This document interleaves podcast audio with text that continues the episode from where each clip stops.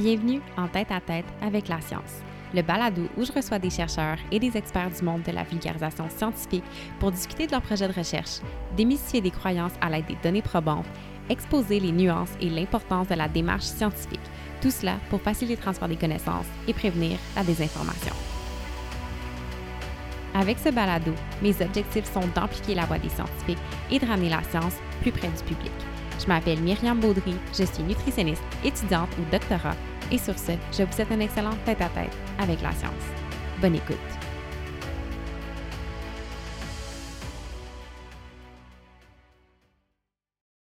Aujourd'hui, on se retrouve pour un épisode avec un format un peu différent parce que j'ai reçu deux invités, une après l'autre, et vous comprendrez bientôt pourquoi. Donc, dans la première partie, je discute avec Élise Boyer, qui est la présidente de la Fondation HOLO, soit un organisme à but non lucratif qui intervient auprès des familles vivant dans un contexte de vulnérabilité en leur offrant un accompagnement nutritionnel. Donc, avec elle, on parle de ce en quoi consiste l'accompagnement, comment la pandémie l'a affecté, de l'importance des 1000 premiers jours de la vie chez l'enfant et bien plus. Puis, dans la seconde partie, je reçois Bénédicte Fontaine-Bisson, nutritionniste et professeur à l'Université d'Ottawa, que vous avez d'ailleurs déjà pu entendre à l'épisode 7. Avec elle, on discute de comment la science permet d'évaluer et de mieux comprendre l'impact d'interventions de santé publique comme celle offerte par la Fondation HOLO, puis de comment les résultats obtenus en recherche permettent ensuite d'améliorer les interventions proposées. Bénédicte a réalisé un projet complet visant à évaluer l'impact de l'intervention nutritionnelle offerte par HOLO, alors c'était tout particulièrement pertinent de la recevoir pour en discuter. C'est un épisode qui me tenait beaucoup à cœur parce que d'abord, comme nutritionniste, l'insécurité alimentaire, et ce tout particulièrement chez les femmes enceintes et les jeunes enfants, c'est un sujet qui me touche beaucoup. Et ensuite, parce que ce type d'épisode illustrait très bien l'impact direct que la science peut avoir sur des programmes venant en aide aux personnes en situation de vulnérabilité et de comment cette collaboration entre des organismes et le milieu académique peut vraiment améliorer le bien-être de la population. Donc sur ce, je vous laisse apprécier cette discussion où se rejoignent science et philanthropie. Donc, euh, bon matin, Madame Élise Boyer, euh, comment allez-vous? Très bien, bonjour.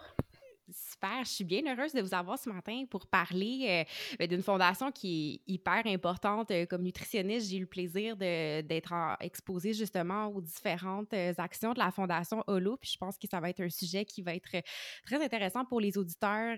on va parler en fait des sécurités alimentaires, des différentes implications de la fondation, notamment pour accompagner les, les femmes enceintes, parce que je pense que n'importe qui qui fait son épicerie ces temps-ci s'est probablement rendu compte que le prix des aliments augmenté de façon assez fulgurante. Donc, pour les personnes qui étaient déjà en situation de vulnérabilité, c'est tout un défi, notamment pour les femmes enceintes, pour qui le statut nutritionnel adéquat, c'est hyper important, non seulement pour elles, mais pour leurs enfants. Donc, euh, j'ai hâte de discuter de tout ça euh, avec vous. Alors, euh, en commençant, pour ceux qui sont peut-être pas familiers avec ce qu'est la Fondation Holo, est-ce que vous voudriez nous expliquer justement quelle est sa mission, quelles sont les différentes actions de la Fondation et tout cela? Avec grand plaisir la Fondation Holo a fêté l'an dernier 30 ans d'existence. Wow, déjà! Elle a été, déjà, effectivement, elle a été créée en 1991. Elle a été créée par la mobilisation d'intervenants, d'intervenantes en périnatalité euh, qui étaient en contact avec des familles qui justement vivaient l'arrivée d'un enfant dans un contexte de précarité financière, qui voyaient les impacts, notamment un nombre anormalement élevé de, de bébés de petits poids. Et ces intervenants, ces intervenantes se sont inspirés de ce qu'avait développé le dispensaire diététique de Montréal pour intégrer à leur accompagnement la remise d'aliments, des œufs, du lait et à l'époque des oranges, ainsi que des vitamines, et justement là, venir favoriser la naissance d'un bébé en santé.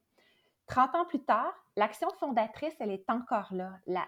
toute la grande famille de la, Fondation Holo tire sa motivation dans la capacité justement d'aider les familles à mettre des, bébés en santé, à mettre au monde des bébés en santé. Mais la mission est plus large parce qu'on euh, a intégré toute la question de l'accompagnement dans l'acquisition de saines habitudes alimentaires tôt dans la vie. Alors maintenant, l'action prend place dans les 1000 premiers jours de vie, la grossesse et les deux premières années de vie de l'enfant. Mmh super. Puis est-ce que vous pourriez euh, élaborer un peu plus justement pourquoi ces 1000 jours, euh, ces 1000 premiers jours-là sont si importants pour euh, autant la santé de la mère que de l'enfant? Les 1000 premiers jours de vie sont hyper importants à plusieurs égards. Ils sont importants dans à peu près toutes les sphères de développement de l'enfant, qu'on pense au, au, plan cognitif, langagier, l'attachement. Il y a un développement exponentiel au niveau du cerveau qui se fait dans les mille premiers jours de vie. Mais sur le plan de l'alimentation, c'est particulièrement une période très importante. Et autant durant la grossesse que les deux premières années de vie, c'est fondamental que le bébé puisse combler ses besoins nutritionnels pour justement soutenir le développement là, qui, a lieu là, dans le corps, dans le cerveau de mmh l'enfant. Mais en plus de ça, les 1000 jours, c'est une fenêtre d'opportunité pour l'acquisition de comportements. Euh, et c'est à, à, la fois vrai pour le bébé et sa famille. Pour la famille, c'est prouvé que justement l'arrivée d'un enfant est un contexte propice pour mmh. changer des habitudes. Et pour le bébé, même si ça reste un grand défi, reste que c'est quand même plus intéressant et un petit peu plus facile au bout du compte de démarrer dans la vie en se construisant dès le départ des bonnes habitudes alimentaires plutôt que de déconstruire un peu plus tard des habitudes qui sont un peu moins optimales. Totalement. C'est super intéressant. Puis c'est vrai, on dirait que j'y avais jamais euh, pensé, mais quand on y pense, c'est tout à fait logique, justement, que l'arrivée d'un enfant, c'est tellement un gros changement, un gros tourbillon dans nos vies que c'est justement une très, comme vous dites, une très belle fenêtre d'opportunité pour venir euh, mettre en place des saines habitudes de vie euh, pour, pour toute la famille et pour l'enfant. Puis, avant d'aller un peu plus loin dans les différentes activités de la Fondation, j'aimerais vous lancer une question pour vous. Qu'est-ce qui vous a amené dans votre parcours à vous impliquer dans la Fondation Holo? Parce que vous en êtes maintenant directeur donc, quel a été votre parcours personnel pour arriver là? Alors, merci pour cette, euh, cette question euh, un peu différente, mais effectivement complémentaire. D'abord, j'ai la chance d'être à la direction de la Fondation Holo depuis maintenant plus de 12 ans. Alors, euh, des fois, le mot vocation va sortir. Alors, je pense qu'il est, il est pas complètement, complètement faux, ce mot. Euh, en fait, j'ai un parcours scientifique à la base, mais en même temps, j'ai toujours eu un goût de l'implication, de la justice sociale. Et euh, la première chose qui m'a frappée par rapport à la Fondation Holo, c'est que euh, avec la Fondation Holo, on avait la convergence de trois domaines qui me passionnaient. L'alimentation, la saine alimentation, bien sûr, tout ce que ça veut dire, hein, manger en famille, cuisiner, avec toute le, la connotation culturelle que ça apporte. Là. Euh, ensuite, la périnatalité, la petite enfance, un univers en soi. Et euh, le troisième, et non le moindre, celui de la réduction des inégalités, mm-hmm. de la lutte à la pauvreté, de la réduction de l'exclusion sociale. Quand on combine les trois, alimentation, périnatalité et réduction des inégalités, on retrouve la Fondation Holo exactement dans le milieu. Mm-hmm. Ah, c'est super intéressant. Puis, est-ce qu'il y a eu un... Euh, comment vous êtes euh, tombé justement sur la fondation, euh, de, si vous êtes arrivé d'un parcours plus scientifique, justement, qu'est-ce qui s'est passé? Je trouve ça toujours intéressant de savoir un peu quelles sont les, racines de, de, mes invités dans leur passion, dans ce qu'ils font tous les jours. Je trouve que ça ajoute vraiment une touche d'humanité qui, qui est importante avant la Fondation Holo, j'ai passé plusieurs années à Laval sur le campus de l'INRS Institut Armand Frappier. Mm-hmm. J'y étais étudiante à la maîtrise en immunologie, virologie. Euh, deux années ensuite euh, en gestion de projet au musée Armand Frappier. Et après ça, ce sont les gens de la Fondation Armand Frappier qui étaient venus me chercher et qui m'ont expliqué que j'étais faite pour la philanthropie, mm. domaine que je ne connaissais pas. Alors, euh, je me suis laissée convaincre et euh, j'ai vécu là, sept belles années à découvrir la philanthropie. Et la philanthropie, pour moi, ça se résume à faire rencontrer des gens qui veulent changer le monde, qui ont des idéaux, qui ont des moyens, qui n'ont pas toujours l'expertise et le savoir-faire. Et justement, ces gens-là, on les met en contact avec ceux qui ont l'expertise et le mmh savoir-faire et c'est comme ça qu'on change le monde. Donc, cette année, à, apprivoiser, euh, à, comprendre les, rouages, les bonnes pratiques la philanthropie. Et Holo, ben, on voit plus ça aujourd'hui, mais j'ai, euh, il faut se replacer 12 ans en arrière, mais euh, j'ai découvert l'opportunité à travers une annonce en papier dans un journal.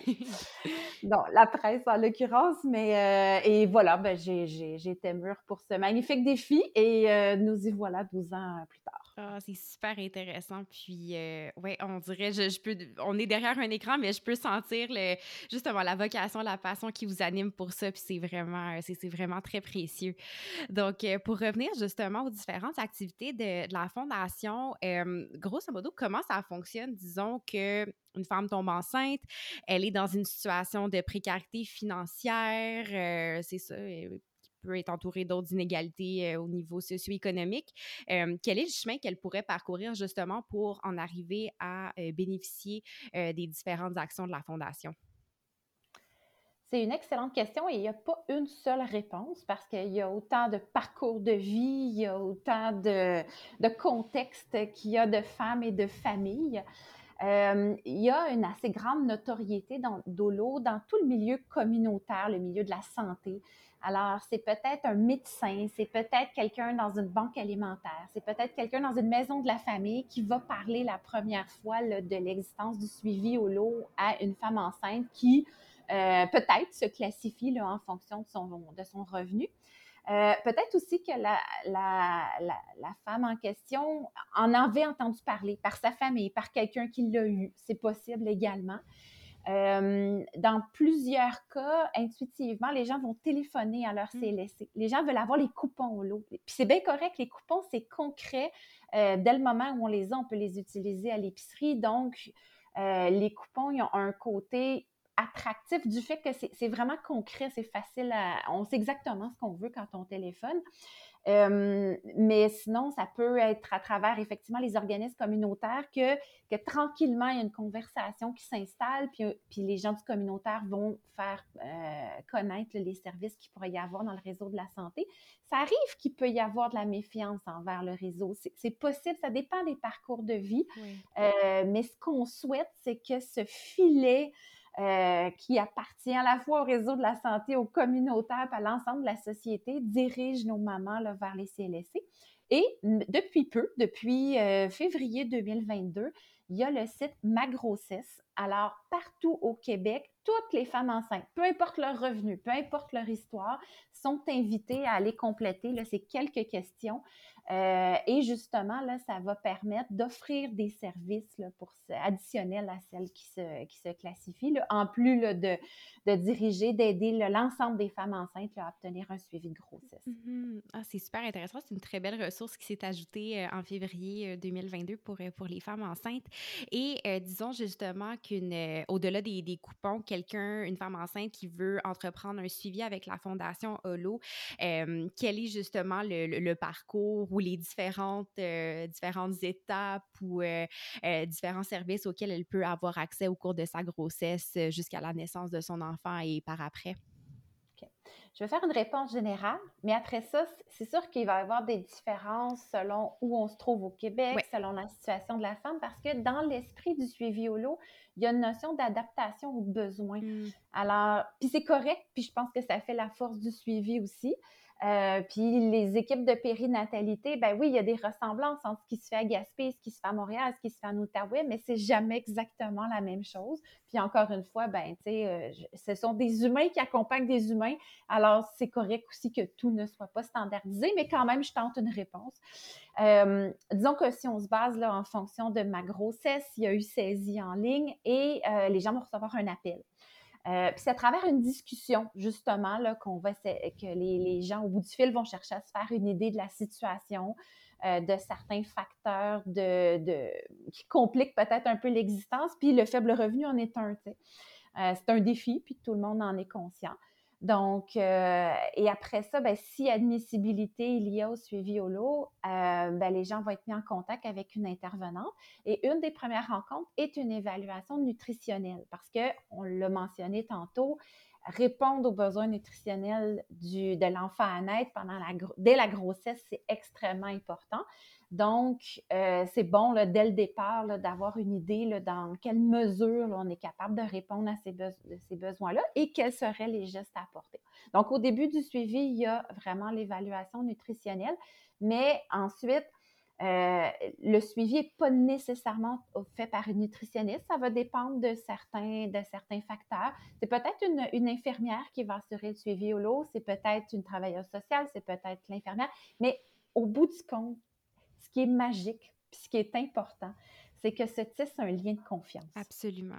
Au fil des rencontres et, et au lot, bien avant les aliments, bien avant les coupons, c'est d'abord et avant tout un accompagnement, c'est de l'écoute, c'est une oreille attentive la possibilité d'avoir des conseils, mais c'est pas les conseils qui arrivent en premier, c'est l'écoute. Mhm. Euh, les intervenantes sont là pour prendre la main, non pas la tirer. Elles sont là pour partir avec la femme d'où qu'elle parte, la guider, répondre à ses questions, apaiser ses craintes. Elles vont apporter, oui, des, connaissances, mais elles vont surtout, à travers leur accompagnement, renforcer le sentiment de compétence des parents. Euh, et, ça, c'est extrêmement important. Et là, à travers tout ça, oui, il y a le fameux côté concret, on ne l'oublie pas, il y a une remise de coupons échangeables en épicerie contre du lait, contre des œufs et contre des légumes surgelés. Alors, euh, et il y a également remise de vitamines prénatales dès le début du suivi. Euh, il va y avoir aussi également le partage et remise d'outils pour soutenir le développement de saines habitudes alimentaires. Et là, ça va euh, dans, tous les sens parce que ça peut être des vidéos, des infographies. Euh, on a des, une panoplie de recettes, évidemment, là, pensées pour les besoins d'une femme enceinte, des recettes qui se font rapidement avec un nombre limité d'ustensiles, un nombre limité d'ingrédients, mais qui restent goûteuses, qui restent intéressantes. Moi, je les utilise énormément à la maison depuis des années et euh, ce sont des, magnifiques succès, on les aime beaucoup. Et euh, comme on va au-delà de la grossesse, dans nos outils éducatifs, on a des coloriages, on a des jeux à faire avec les enfants. Donc, l'idée, là, c'est de, de, de faire en sorte d'aller dans un dans un esprit où l'aventure de la saine alimentation pour le bébé, ben, c'est quelque chose de ludique, c'est quelque chose d'amusant, même si on est conscient, il y a des grandes difficultés d'accès, mais à travers tout ça, on fait ressortir le côté euh, un peu plus amusant et coloré et moins le côté euh, pédagogique ou, ou, scientifique, un peu trop scientifique pour rien. Oui, totalement. C'est vraiment, vraiment intéressant. Puis vous soulevez, euh, je trouve ça tellement euh, important que vous, la, que vous l'ameniez justement, que c'est l'écoute avant les conseils. Puis je pense qu'on peut pas imaginer à quel point, justement, simplement pour une femme enceinte qui traverse euh, bon, les péripéties de la grossesse, en plus en étant dans un peut-être un statut socio-économique qui est désavantageux, on peut se sentir tellement seul, désemparé d'avoir quelqu'un à qui on peut parler.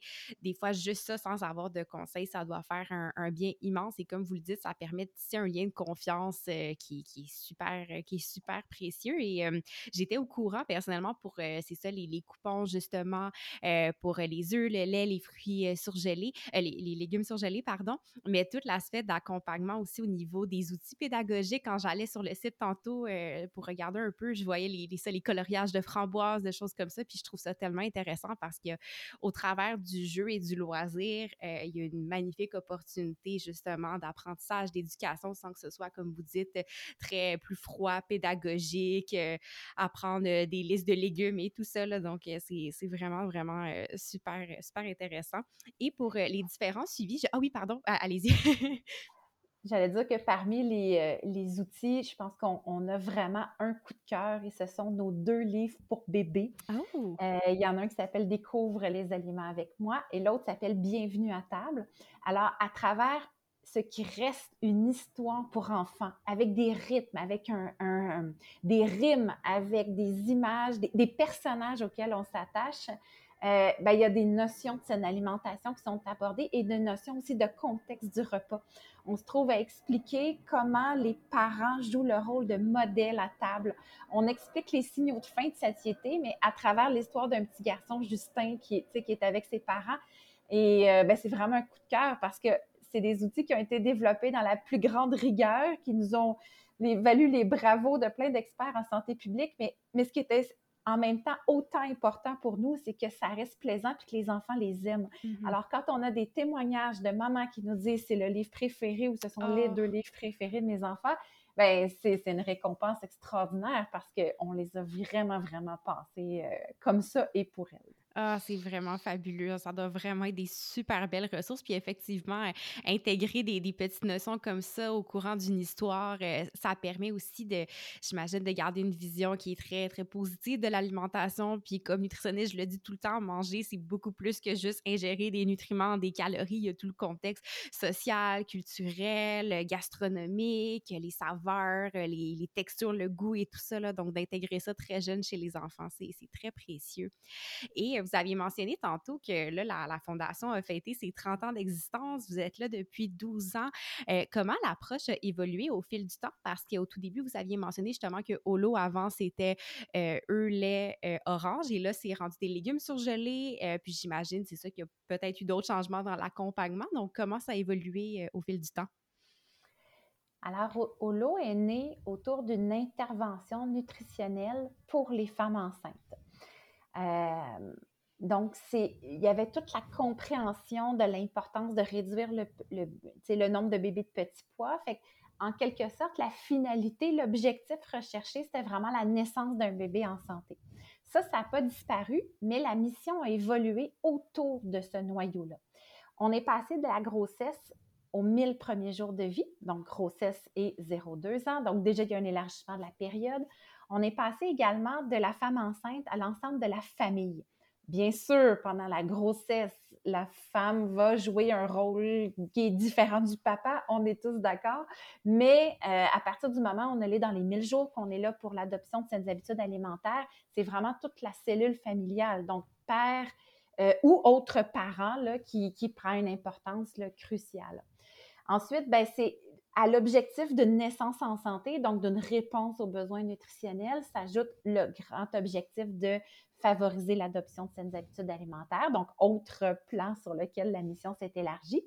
Puis ensuite, sur le plan des partenaires, euh, dans notre ADN, il y a vraiment de travailler avec les intervenants du réseau de la santé et des services sociaux. Ça, ça fait partie de nous. On a été mis au monde par les intervenants des CLSC. On en est très fiers.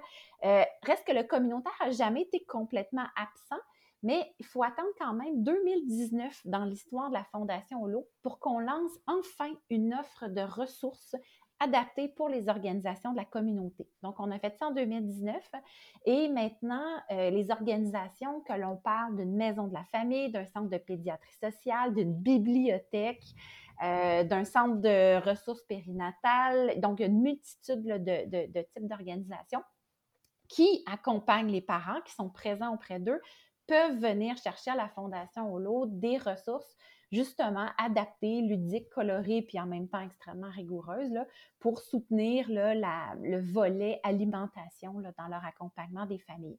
Donc, on a pour eux maintenant la trousse découverte qui leur permet de découvrir nos outils. Et depuis qu'on l'a lancé en 2019, il y a au-dessus de 800 organisations dans toutes les régions du Québec qui l'ont commandé. Et certaines organisations sont maintenant passées de euh, organisations découvreuses à organisations engagées. Et là, on a, euh, elles ont la possibilité de, pouvoir jaser avec Mylène Duplessis-Brochu dans notre équipe qui est nutritionniste. On a un espace engagé pour elles. Il y a des webinaires, il y a des causeries, il y a d'autres outils éducatifs également qu'on peut leur rendre disponibles. Donc, à un rythme qui convient aux organisations, qu'on nous n'imposons pas, euh, ben nous, on, se rend disponible pour les suivre dans leur souhait de se perfectionner sur, dans le domaine de l'alimentation pour euh, toujours mieux accompagner les parents et répondre à leurs besoins. Alors, ce, volet-là du communautaire, ça a quand même donné une certaine couleur à l'évolution aussi de, la Fondation. Euh, pendant ce temps-là aussi, vous l'avez mentionné, euh, bon, les, oranges du tout début étaient beaucoup devenus du jus d'orange et là, toutes sortes de facteurs sont rentrés en compte. Les caractéristiques de santé des femmes en 2020, c'est pas les mêmes qu'en 1980 ou, même en 2000. Euh, et pour un ensemble de raisons que notre comité d'experts euh, et, nos nutritionnistes à l'interne ont scruté pendant des mois, euh, on a plutôt choisi d'intégrer dans, l'offre d'aliments au lot des légumes les légumes surgelés. Euh, ça se veut de phase 1. Euh, on ne va pas nécessairement s'arrêter aux légumes surgelés, mais on voulait quand même un produit qui était disponible 12 mois par année partout au Québec, qui pouvait s'intégrer assez facilement dans les pratiques des intervenantes.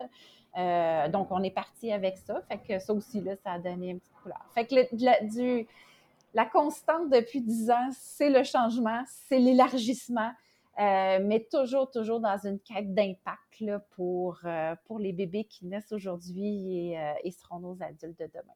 Oui, tout à fait. Puis vous mentionnez quelque chose d'important justement au niveau d'intervention en santé publique, que c'est toujours important justement de, de, bien caractériser, euh, de bien connaître la population à qui les interventions sont adressées parce que comme vous avez mentionné, la réalité euh, des femmes enceintes ou leur profil de santé en 1990 dans les années 2000 va être différent euh, d'aujourd'hui en, en, 2022. Et l'arrivée des légumes surgelés, ça date d'il y a combien de temps? 2019. 2010, OK, c'est ça, 2019, donc c'est quand même encore, euh, encore récent.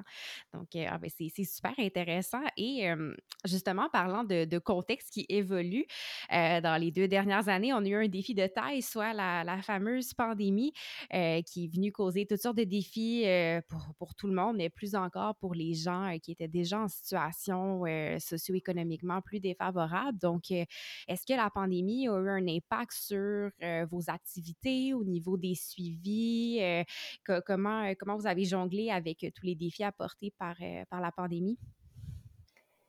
Il y a eu d'innombrables défis et nous aurons été à la fois réactifs et proactifs. L'image qui frappe le plus, je pense qu'on l'a vécu au début de la pandémie. il y a eu une directive dans à peu près toutes les épiceries du Québec, à peu près toutes les bannières, euh, directive donnée aux caissières et caissiers de ne plus toucher à tout ce qui venait de la maison des clients. Alors, on touchait plus aux sacs d'épicerie, on touchait plus aux bouteilles consignées. Et, et euh, la directive avait été donnée de ne plus toucher aux coupons. Ouf! Ça, c'est un gros défi.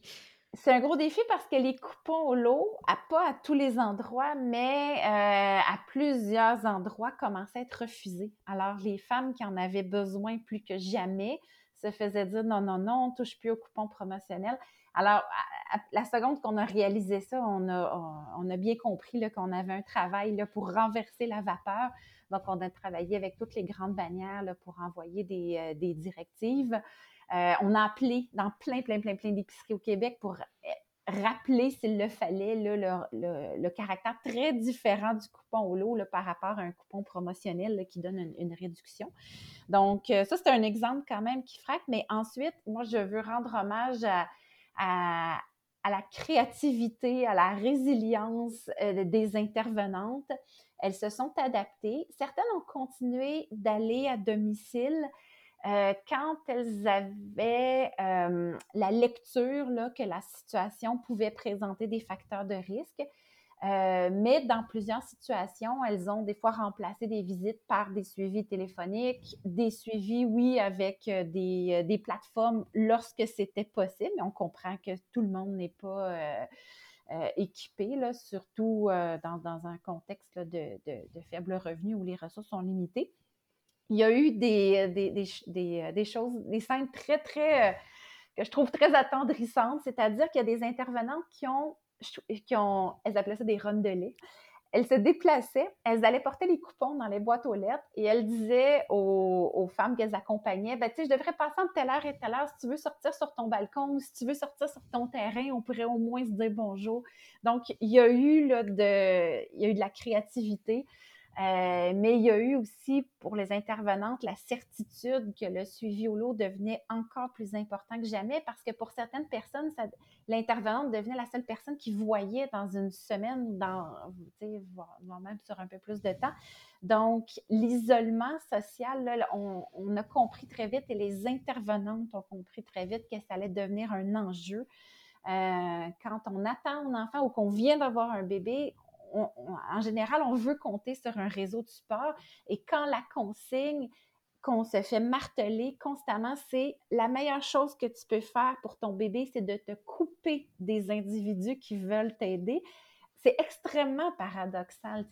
Alors, euh, puis effectivement, de l'isolement, il y en a eu, il y en a encore, ça va laisser des traces longtemps, mais heureusement, là, à, plusieurs égards, les, euh, les, intervenantes ont, poursuivi le travail pour euh, limiter les dégâts de, cette, de ce contexte euh, hors norme.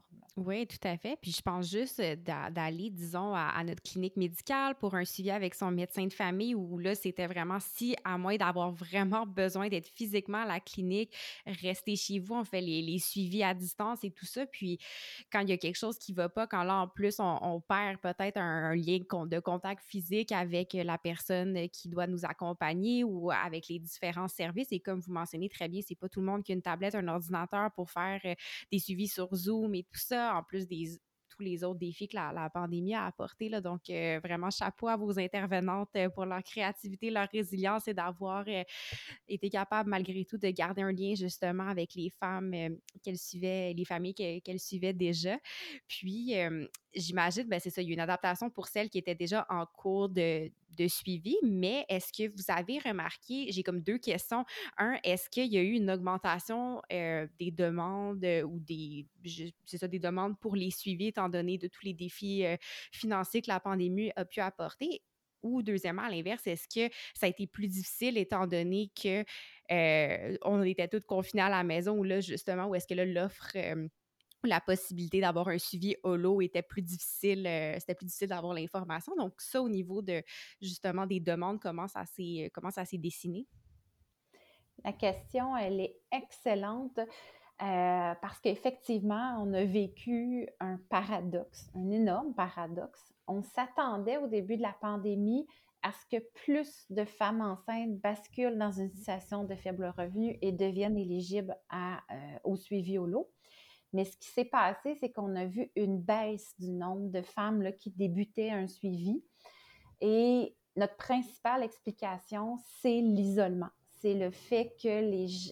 Et, les gens qui sont habitués de travailler euh, justement là, dans avec des familles qui vivent l'exclusion, de la pauvreté ou les deux, personne n'était surpris de ça parce que le phénomène d'isolement qui est déjà présent euh, a juste été amplifié par la pandémie.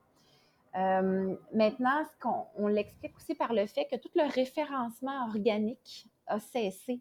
Euh, la femme enceinte qui aurait peut-être entendu parler des services d'OLO, du suivi OLO en fréquentant une fois, deux fois, trois fois la maison de la famille, en ayant des conversations avec une intervenante sur place, bien justement, comme elle ne se rendra pas, comme elle peut-être pas en mesure de participer aux activités en ligne. Puis même si elle l'était, c'est pas en ligne après une réunion qu'on va s'étirer, jaser un peu autour de la poussette. Tu sais, c'est ce côté informel qui crée de la confiance, il disparaît. Donc, on a perdu beaucoup, beaucoup de référencement comme ça. Euh, il y avait une petite tendance à la baisse qui avait commencé avant la pandémie, qu'on expliquait à la fois par la baisse de la, de la natalité et par un certain recul de la pauvreté.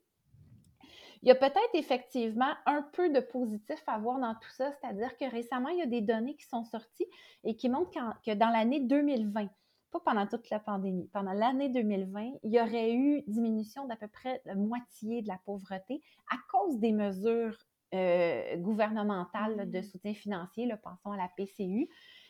Si c'est le cas, c'est une excellente nouvelle, mais il faut juste garder en tête que c'était momentané. Et je suis convaincue euh, qu'une fois ces mesures-là passées, on n'est pas resté à un taux de pauvreté là, deux fois plus bas. Là. Il a remonté ce taux-là. Donc, et là, s'ajoute maintenant l'inflation. Et mm-hmm. là, l'inflation, ça touche les familles de plein de façons. Euh, c'est pas juste les aliments qui coûtent plus cher le problème. C'en est un problème, mais il y a aussi que tout coûte plus cher. Le loyer coûte plus cher, le déplacement coûte plus cher et l'alimentation, ben, c'est une dépense qui est compressible. On fait l'épicerie avec ce qui nous reste une fois qu'on a payé les factures, le mm-hmm. loyer. Euh, donc, le montant disponible pour l'épicerie fond à vue d'œil et les aliments coûtent de plus en plus cher, alors c'est extrêmement difficile. Alors, euh, fait quand on regarde les données, là, puis qu'on essaie de comprendre, on a l'impression que ça s'en va un peu en montagne russe, mais à la fin de tout ça, on a surtout le sentiment que sur le terrain, la situation, elle est vraiment, vraiment complexe. Elle est, elle est difficile, puis c'est dur d'anticiper la fin de l'inflation. On pouvait rêver de la fin de la pandémie, euh, mais rêver de la fin de l'inflation, puis de retrouver un pouvoir d'achat, c'est un rêve qui est très intangible. Mm-hmm. Oui, totalement. Puis, est-ce que justement, avec euh, l'inflation, justement, sur absolument tout, euh, il y a différentes pas nécessairement des interventions, mais des outils, par exemple, pour des trucs pour économiser à l'épicerie ou faire des recettes à, petits coups, des choses comme ça qui peuvent être mises en place. C'est certain qu'à un moment donné, c'est mettre beaucoup sur les épaules des individus pour un problème qui est beaucoup plus sociétal et qui va vraiment plus haut que nous. Mais c'est ça, ça doit être quand même tout quelque chose à gérer pour déjà des gens qui font tellement d'efforts et de choses au quotidien pour tenter d'arriver à la fin du mois de en plus venir ajouter cette grosse couche d'inflation donc, est-ce que c'est ça? Il y a des, réflexions autour de, de ça que votre équipe a mis en place? Juste la façon dont vous posez la question montre que vous comprenez déjà la problématique, que vous comprenez l'enjeu. Euh, on peut faire des choses à l'échelle individuelle, mais il restera à un moment donné toujours la, certitude, la compréhension qu'il faut faire des, actions plus systémiques. Il faut travailler sur l'environnement. Euh, au niveau des actions individuelles, les gestes qu'on peut poser pour réduire la facture, pour optimiser, en fait, Olo ne fait que ça. et, mm-hmm. j'ai goûté depuis 10 ans, depuis 30 ans. Peu importe la pandémie, peu importe l'inflation.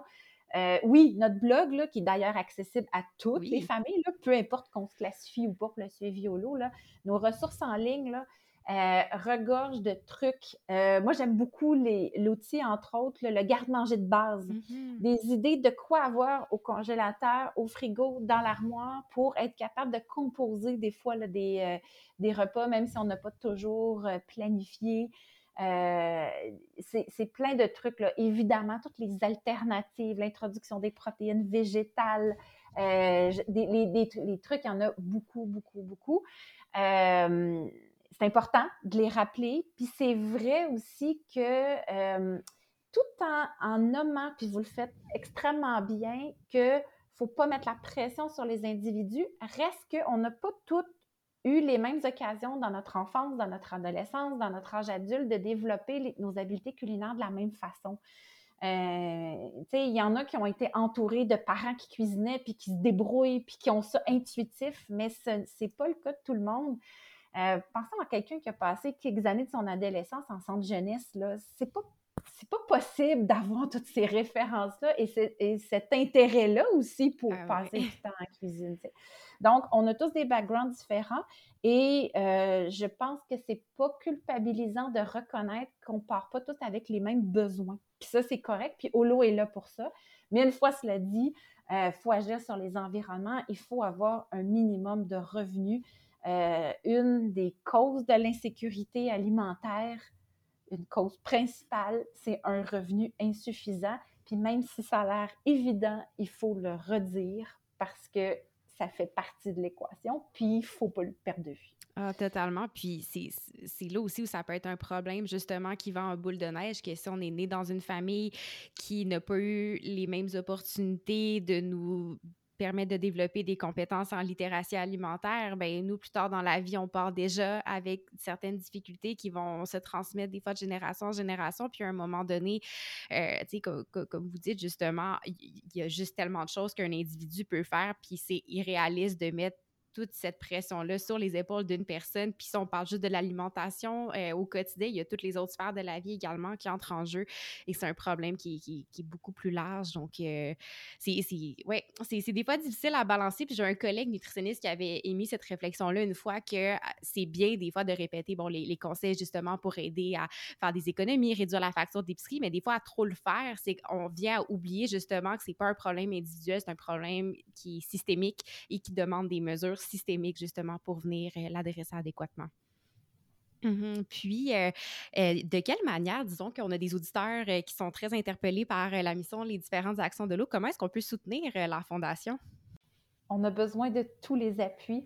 La Fondation compte sur le soutien de donateurs, des individus d'abord et avant tout. Euh, nos dons individuels nous sont précieux. Les dons des entreprises le sont également des fondations privées, mais tous ces gens-là, ce sont des gens qui, peu importe qu'ils soient dans une position corporative ou à la maison, euh, ces gens-là font des choix. Et si des personnes, et notamment parmi les auditeurs, il y en a qui croient à l'égalité des chances, à l'importance d'agir tôt, à la possibilité de changer des trajectoires de vie en aidant les bébés à naître en santé et à bien se développer avec des habitudes alimentaires euh, qui vont les aider à bien se construire pour la vie, ben oui, la Fondation Holo est là. On peut faire la différence en faisant un don. On se rend tout simplement sur notre site fondationholo.ca c'est des sous qui vont être investis à la fois dans de l'accès aux aliments, ils vont être investis dans des, euh, outils éducatifs, ils vont être investis dans l'accompagnement. Euh, nous, les intervenantes au lot, ce ne sont pas nos employés à la Fondation Holo, mais on les soutient dans leur pratique, dans le partage des bons coups. On anime une communauté euh, de pratiques d'intervenantes. On est là en soutien autant du côté du réseau de la santé que du, côté communautaire. Alors, l'argent des dons nous permet d'abaisser les barrières à la saine alimentation.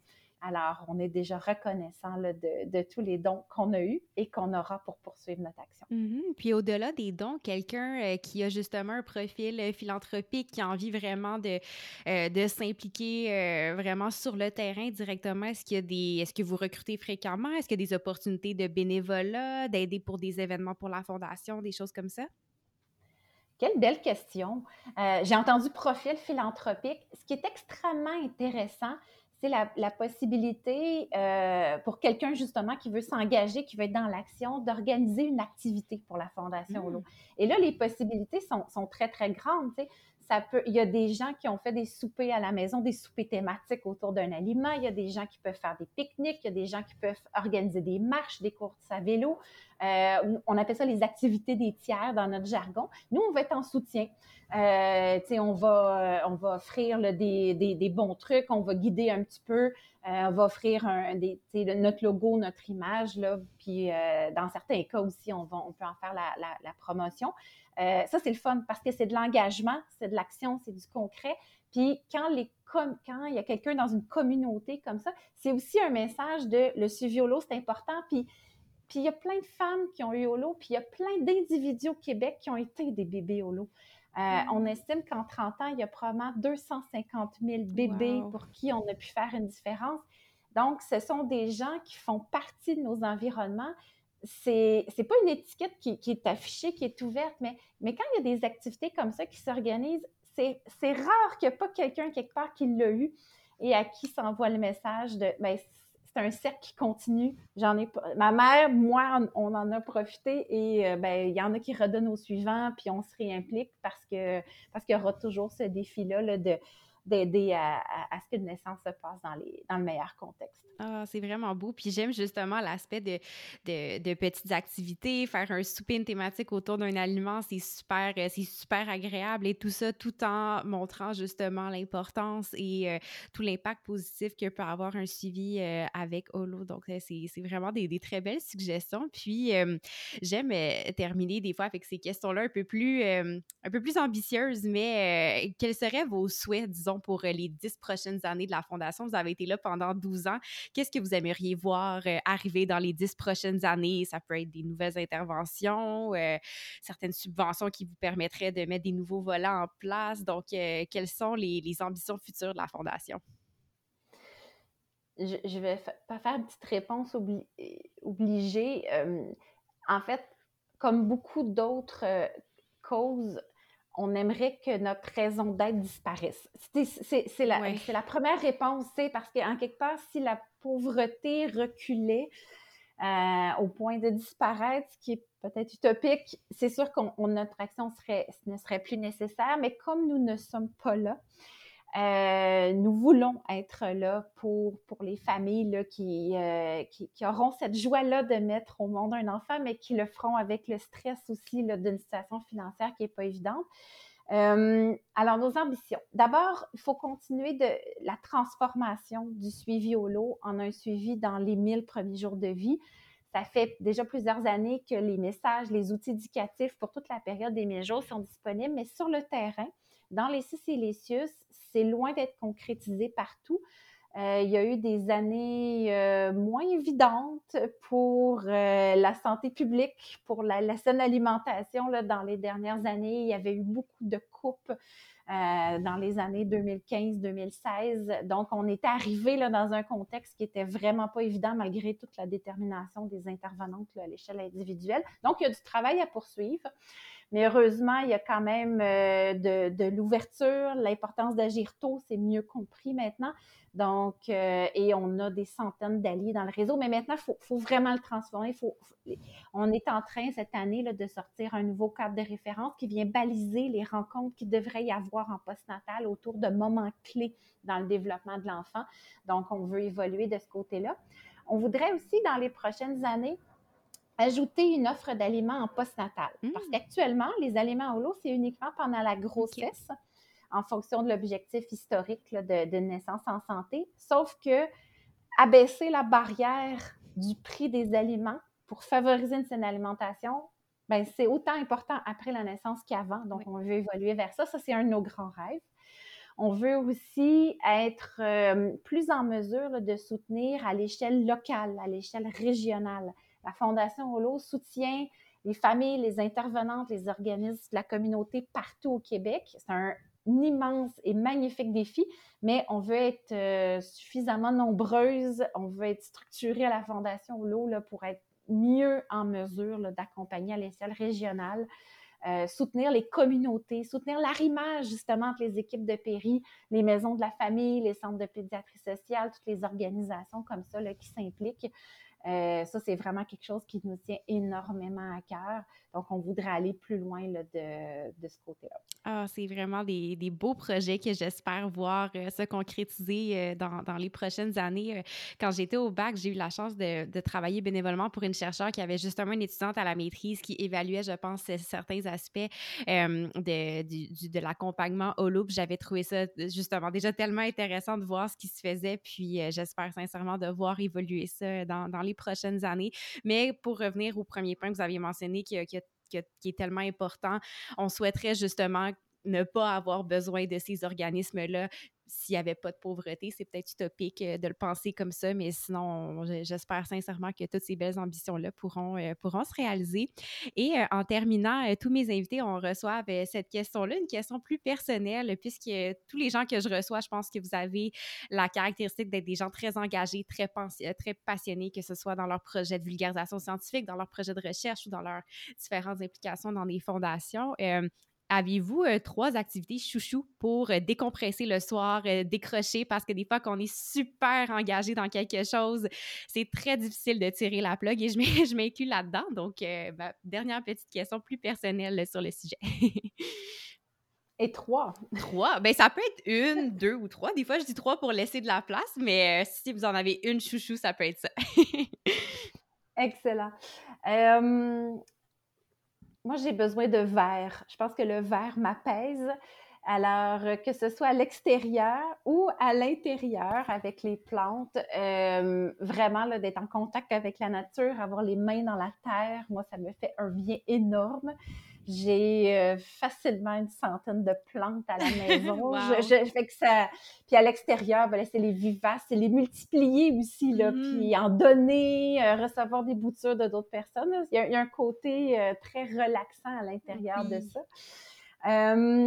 puis là, je l'ai dit dans un drôle d'ordre, mais j'ai aussi la chance d'avoir deux magnifiques garçons, mmh. donc passer du temps en famille, idéalement sans écran et euh, ça, ça fait énormément de bien. Euh, je pense aussi que je suis une très bonne ambassadrice d'un des, des, piliers de la Fondation L'eau, cuisiner, bien manger, manger en famille.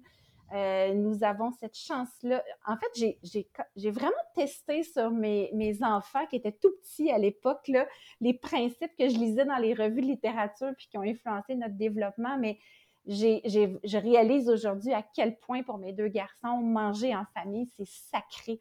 Et ça, je pense que c'est quelque chose dont je suis très, très heureuse, euh, plus heureuse que fière, mais, euh, mais je le réalise à, tous les jours à quel point ce moment-là, il est agréable, il est apprécié, il fait partie maintenant de ce qu'ils sont. Donc, euh, ça a l'air tout simple, mais quand arrive le repas, même si la journée a été plus difficile, c'est un, un, temps qu'on prend assis ensemble à discuter. Ça, ça fait toujours un bien énorme. Mm-hmm. Euh, puis après ça, ben, je dirais tout le contact avec la nature. Mm-hmm. Euh, d'ailleurs, c'est un enjeu au Québec, l'accès à la nature. L'accès, il est inégal. Il y a des inégalités partout. Euh, mais quand on va dans la nature, que, que, ce soit pour une marche en ville dans un parc ou que ce soit à la campagne, la présence, évidemment, là, de la faune, de la flore, euh, des, des, plans d'eau, ben, ça, fait du bien aux individus. Ah, Donc, il euh, faut effectivement travailler à rendre ça plus accessible. Oui, puis euh, ça me fait penser justement au moment où on se parle, j'ai pas suivi le dossier en détail, mais j'ai vu dans les médias cette semaine, la semaine passée, je pense qu'il va avoir maintenant la possibilité pour les professionnels de la santé de prescrire du temps nature de la même manière qu'on va prescrire un suivi chez un psychologue ou des médicaments. Du temps nature va faire partie de l'arrimage d'outils qu'on a en santé pour faire du bien aux gens. Donc, euh, ça, je trouve que c'est vraiment, euh, c'est une très belle avancée. Puis, effectivement, le temps nature, ça fait un bien incroyable. Et euh, pour terminer, où est-ce qu'on peut suivre la Fondation? On a parlé du, du, site web à quelques reprises où il y a déjà beaucoup de ressources. Est-ce que vous êtes sur les réseaux sociaux? disons que quelqu'un veut justement le suivre, l'actualité de la Fondation. Bien sûr. Alors, nous avons une magnifique infolette qui s'appelle le cordon Tolo. Alors, on invite tout le monde à s'y attacher. On s'y inscrit facilement sur notre site. Nous sommes également présents sur Facebook, sur Instagram, sur LinkedIn. Alors, euh, peu importe l'angle, on peut s'abonner aux trois ou à l'un des trois. Euh, selon l'angle qui nous intéresse. Donc, euh, on a beaucoup de belles nouvelles à partager tout au fil de l'année. Euh, et, il y a une belle mixité aussi là, dans, les, dans nos communications. On va retrouver les nouveaux outils qu'on développe. On va retrouver des témoignages de mamans mm. qui ont YOLO, des témoignages d'intervenantes. On va trouver des bonnes nouvelles, des communautés qui sont mobilisées, des entreprises qui s'engagent pour plusieurs années à, à développer, à nous aider à développer nos activités.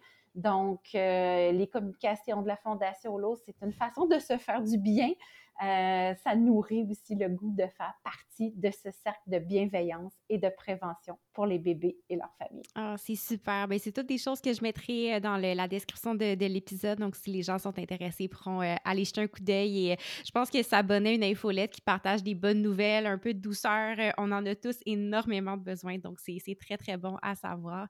Donc, Madame Boyer, je vous remercie énormément. C'était une fabuleuse discussion et c'est ça. J'ai toujours mal aux joues quand je termine dans enregistrer parce que j'ai des invités fabuleux qui me partagent avec passion ce qui les allume au quotidien. Puis je pense que la Fondation Holo, euh, ben pas je pense, la Fondation Holo fait une différence incroyable pour tellement de familles euh, au Québec et euh, j'espère sincèrement de continuer à voir la Fondation évoluer au fil des ans. Donc, je vous remercie beaucoup.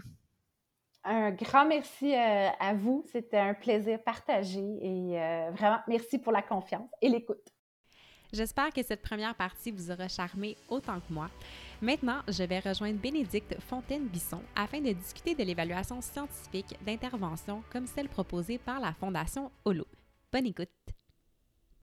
Bon matin, Bénédicte. Je suis très contente de te retrouver à nouveau sur le podcast. Pour les auditeurs auditrices qui ne connaissent peut-être pas, de participer à l'épisode 7 où on parle en grand détail de ton programme de recherche.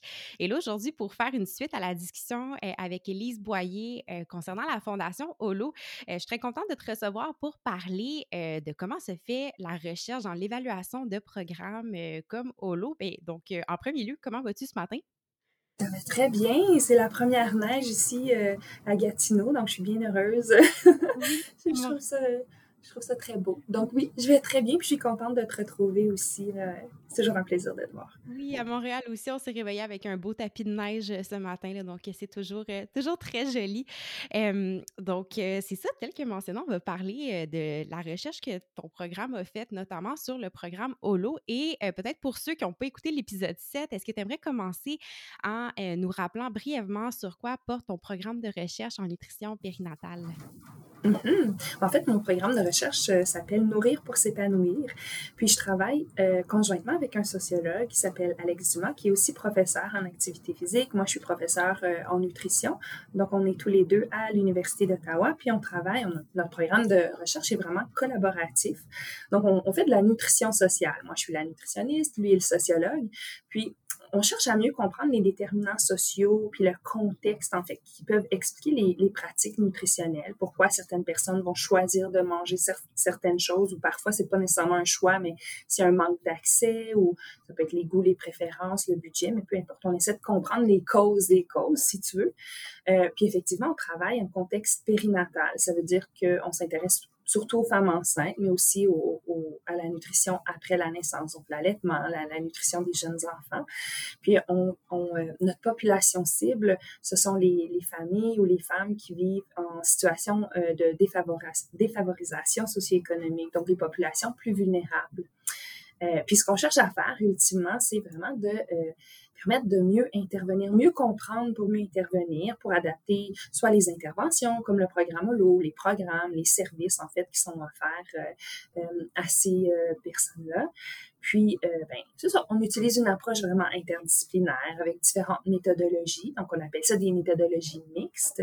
Donc, on a du quantitatif, on, va à la fois aller chercher des quantités à, l'aide de questionnaires, des valeurs biologiques, des, euh, des informations qui peuvent provenir de leur dossier médical, euh, des évaluations nutritionnelles, on va aller chercher les calories, les nutriments, mais aussi des, des, des, méthodologies qualitatives. Ça, c'est de faire parler les gens, de leur demander leur perception, ce qu'ils en pensent, plus l'aspect, ben c'est ça, l'aspect subjectif euh, donc, à ce moment-là, on va faire des entrevues aussi avec, euh, avec nos participants.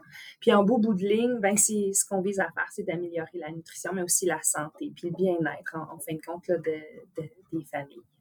Ah, à chaque fois que j'entends parler, ben, j'ai eu la chance quand j'étais au bac de travailler avec toi, donc je suis un peu familière justement avec les types de devis, mais je trouve ça toujours tellement intéressant que vous ayez à la fois l'aspect quantitatif et qualitatif et l'aspect avec Alexandre au niveau de la sociologie et toi l'aspect nutrition. Je trouve que ça permet vraiment d'avoir une vision très holistique euh, de, Oui, c'est très complémentaire parce que je me disais, tu sais, si on étudie les populations plus vulnérables, on peut bien avoir des nutriments puis des calories, mais vraiment il faut chercher à comprendre pour, le pourquoi. Là, sais. Donc, il faut aller plus loin que juste des chiffres. Euh, il faut pouvoir parler, puis pouvoir expliquer, puis mieux comprendre les, les, problématiques. Donc, je trouvais que ça prenait absolument euh, le volet qualitatif. Puis, on forme vraiment une, une excellente équipe. Là, euh, c'est super, ouais. Oui, je suis totalement d'accord. Pour avoir travaillé avec vous deux, vous êtes deux personnes, deux chercheurs, chercheuses qui sont tellement dynamiques, créatives, qui ont plein d'idées, puis euh, faites toujours des, des, travaux super intéressants. Et euh, avant de se plonger spécifiquement euh, pour Holo, tu as un peu répondu à, ma deuxième question qui était pourquoi c'est important d'évaluer des programmes de santé mm-hmm. publique? on sait que des programmes comme Holo, comme j'ai discuté avec Élise Boyer précédemment, c'est super important. Il y a vraiment une demande pour ça. mais mais pourquoi est-ce que c'est important d'aller les évaluer du point de vue de la recherche? Des fois, c'est un pan de recherche qu'on mmh. oublie qui existe, mais qui quand même, et que son importance. Donc, est-ce que tu veux nous en parler un peu? Ben oui, ben tu vois, la, Fondation L'eau, probablement qu'Élise en a parlé, mais ils viennent de déployer ou sortir leur nouveau cadre de référence avec plein de recommandations, des outils, les pratiques, les meilleures pratiques en fait. puis ça, c'est sur papier, c'est absolument formidable, mais on sait qu'on est dans un contexte de ressources très limitées.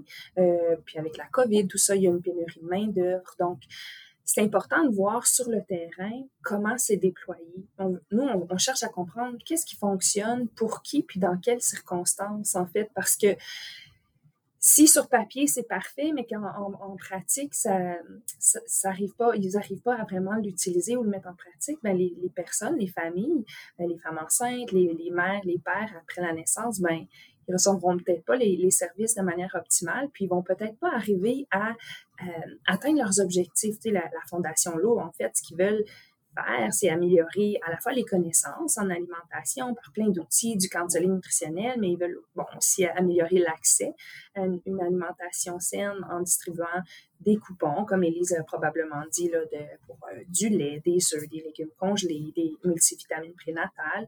Euh, puis ils veulent aussi euh, améliorer la capacité à mobiliser ou modifier les habitudes alimentaires des familles. Donc, ils ont plein, développé plein d'outils puis de stratégies, mais encore une fois, nous, en allant évaluer le programme sur le terrain, mais ça nous permet de revenir aux, gestionnaires, puis aux administrateurs, aux décideurs de la Fondation L'eau, puis même aux, intervenants, puis leur dire, ben voici, parfois, il y a peut-être certaines stratégies qui fonctionnent bien pour une certaine clientèle, par exemple, peut-être ceux qui sont nés ici, qui ont un réseau social, qui connaissent les ressources, alors que ça fonctionne peut-être moins, moins bien pour des immigrants ou la clientèle euh, euh, réfugiée ou moins éduquée. Parfois, il y en a qui vont être éduqués, mais qui vont arriver ici ou qui vont avoir, bon, pour ils ont perdu leur emploi, donc pour une certaine période, ils sont sous le seuil de, disons, de, de, de revenus, là, de, de considérés comme la pauvreté. mais ils ont, ils ont les connaissances, ils ont, donc, c'est ça qu'on cherche à comprendre. Il y a certaines pratiques qui vont fonctionner pour une certaine clientèle, puis d'autres moins bien.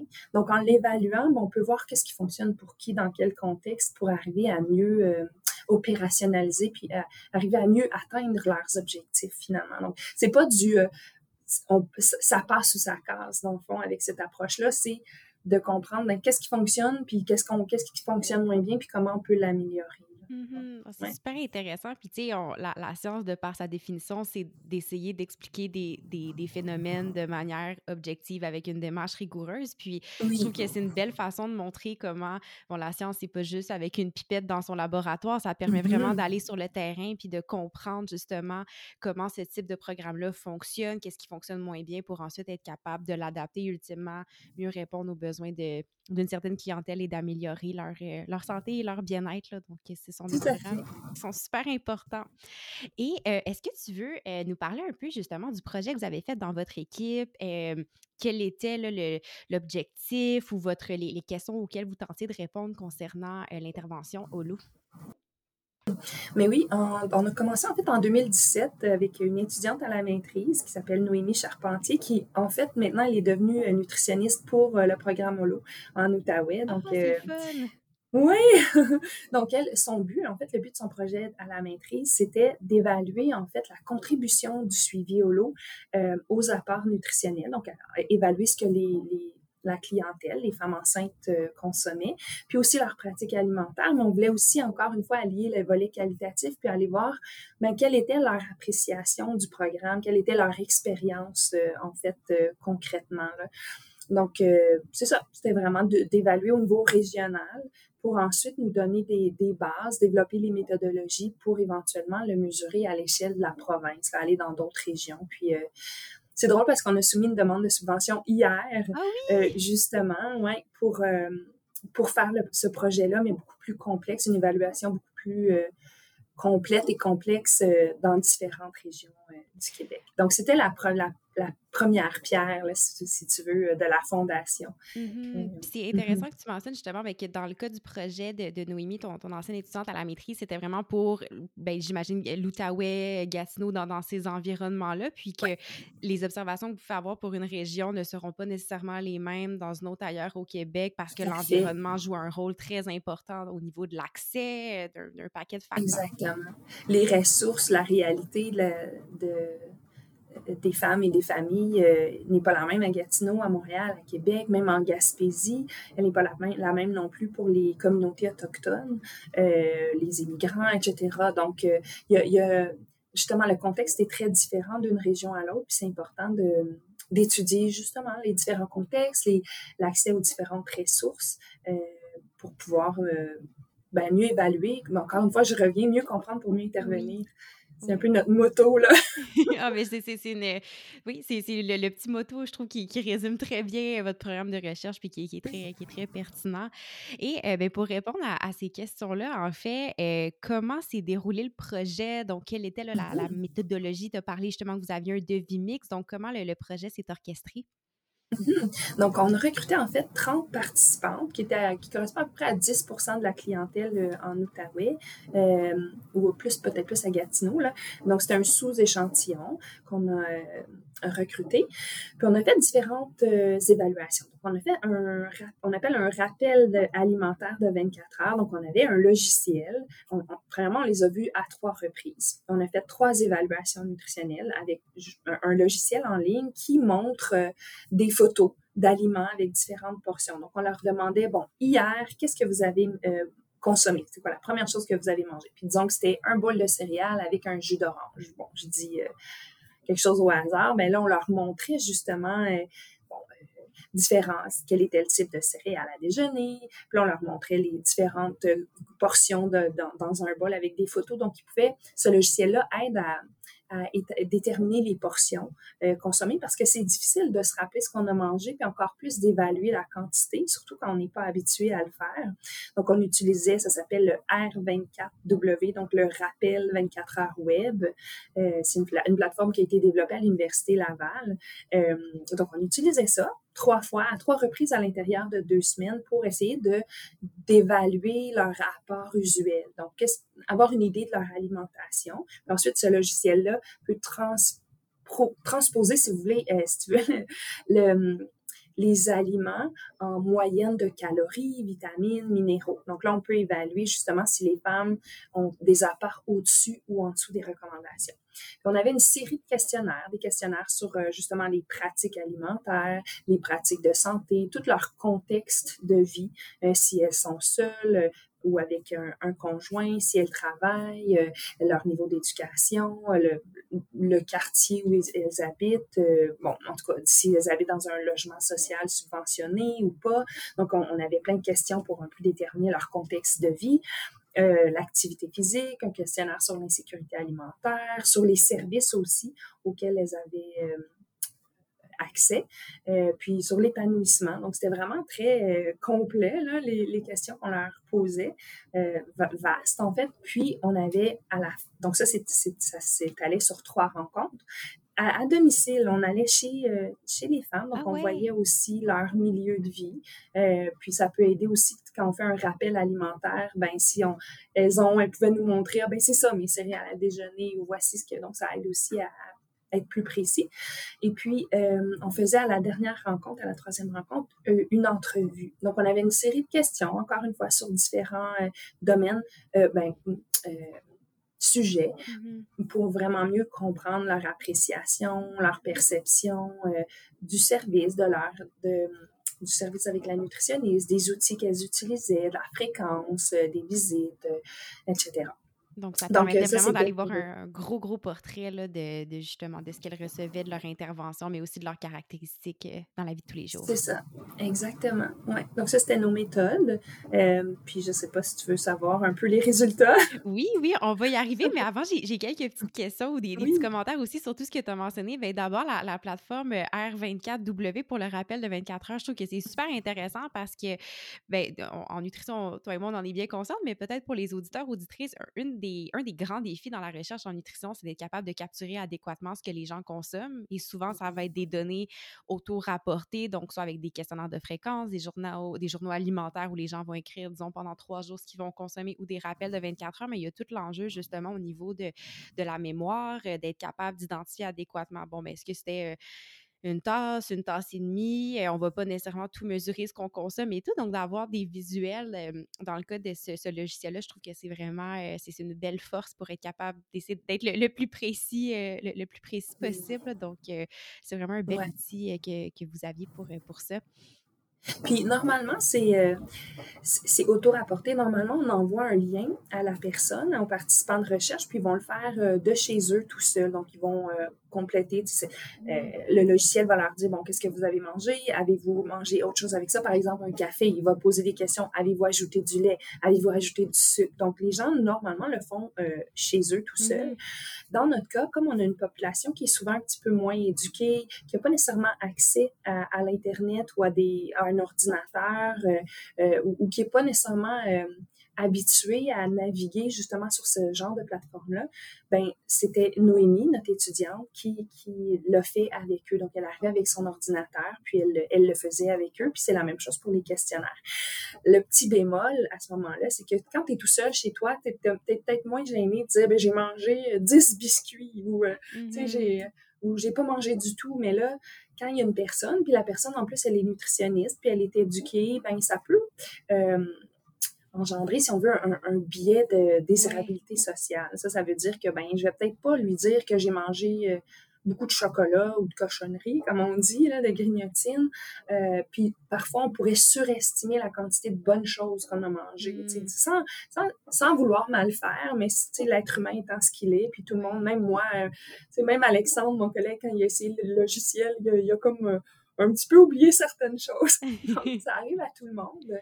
Donc, il faut savoir que oui, on apporte une certaine précision en ayant des photos, puis en ayant une personne qui va le faire avec nous, mais il y a peut-être des choses aussi qui vont être omises. Puis aussi, ces bases de données-là, ben, il ne va pas nécessairement avoir toutes les, bas, les céréales à déjeuner qui mm-hmm. existent dans les supermarchés ou tous les types d'aliments, surtout quand on a une clientèle euh, immigrante, ben, il n'y a pas nécessairement tous les plats thaïlandais, indiens, euh, mm-hmm. de n'importe quel pays de la planète. Donc, ça a quand même ses limites, mais comme tu disais, c'est très difficile d'évaluer l'alimentation euh, des, personnes. Donc, euh, on fait du mieux qu'on peut, mais le rappel de 24 heures, euh, quand on le fait à plusieurs reprises, c'est un des meilleurs outils, là, en fait, si on regarde la recherche, qui peut être utilisé dans ce contexte-là. Là. Oui, c'est vraiment intéressant quand tu mentionnes, à un moment donné, il y a comme une espèce de, choix ou un compromis à faire que, bon, soit on laisse la personne compléter le rappel de 24 heures seule à la maison, mais ça peut réduire peut-être